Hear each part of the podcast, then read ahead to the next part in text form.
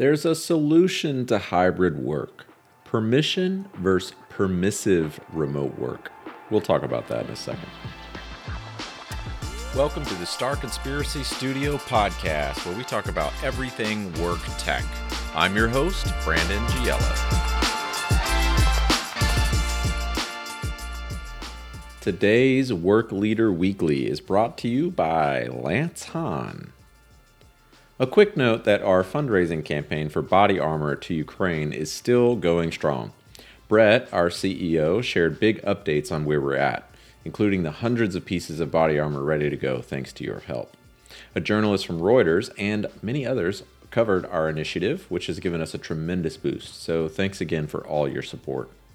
All of this is in alignment with what we call the reverse mullet.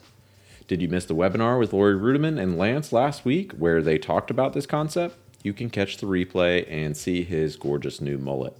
Email marketing at thestarrconspiracy.com for a copy. Let's jump into the rest of the week. Solving hybrid work permission versus permissive. With the fading of the Omicron variant of COVID 19, companies are ramping up momentum on returning to the office. The dread of heading back to the office for some who just started getting comfortable working remote is real, but it's not universal. Even for office aiders like Lance, so many people are happy to head right back into their office routine. While Apple released a hilarious video called Escape from the Office to promote their technology products featuring four coworkers frustrated about being back in the office, they are also pushing aggressively to get their people back into the office.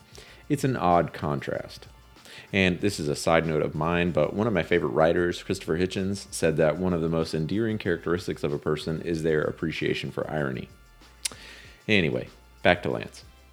In an ideal world, if your company has been working remotely for two years, you shouldn't have to require people to come back to the office, period. Your commercial real estate leases don't suddenly get better if you add a turnover tsunami to the equation because you're requiring people to come in.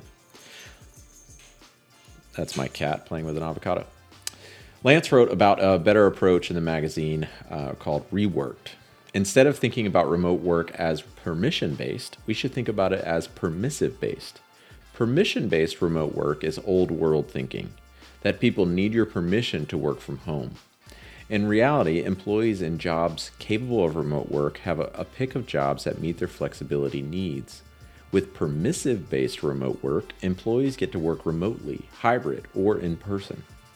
Then we can make our shared spaces so irresistible that people want to come into the office, at least for some of their work.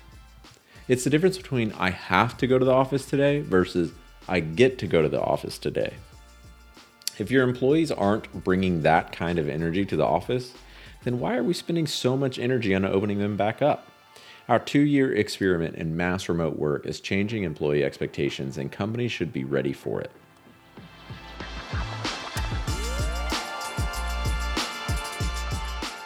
Marking Equal Pay Day. Yesterday was Equal Pay Day, which symbolizes how far a woman has to work into the year to make the same amount of money as a man did the year before. The National Committee on Pay Equity, website circa 1998, designates the day every year and encourages people to wear red to symbolize how far women and minorities are in the red for their pay. The U.S. Census Bureau has a little more helpful information if you want to dig into pay inequities. Other organizations like the EEOC are using the day to highlight the fact that we need to strengthen the Equal Pay Act. Others are pointing out that racial disparities have a huge impact on when Equal Pay Day actually is. In 2021, for example, Equal Pay Day was October 2nd for Latinas, more than half a year later. A report out this month from PayScale suggested that as more women return to work, the gap may actually increase. Providing equal pay isn't just about doing what's legal and right for employees. It's also about doing what's right for communities and children of workers underpaid for their efforts. The federal government is moving to narrow the gender pay gap, but there's still a lot of work to be done around the country to move Equal Pay Day to January 1st.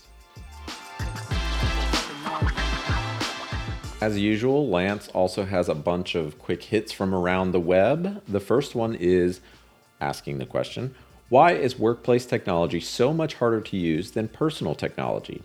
This from an article in the Wall Street Journal.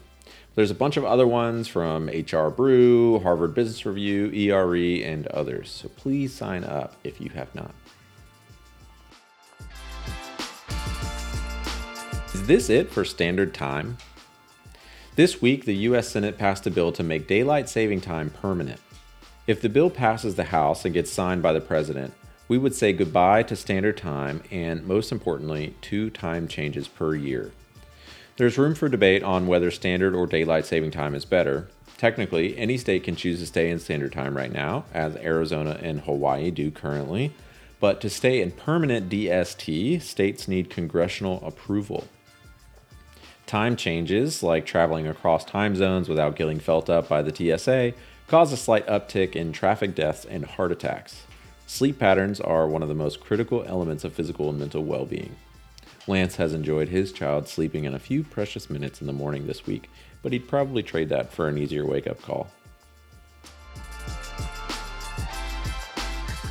That's it for this week. If you have any feedback or want to sign up for Lance's newsletter or for any of our other newsletters, email us at marketing at thestarrconspiracy.com. Later.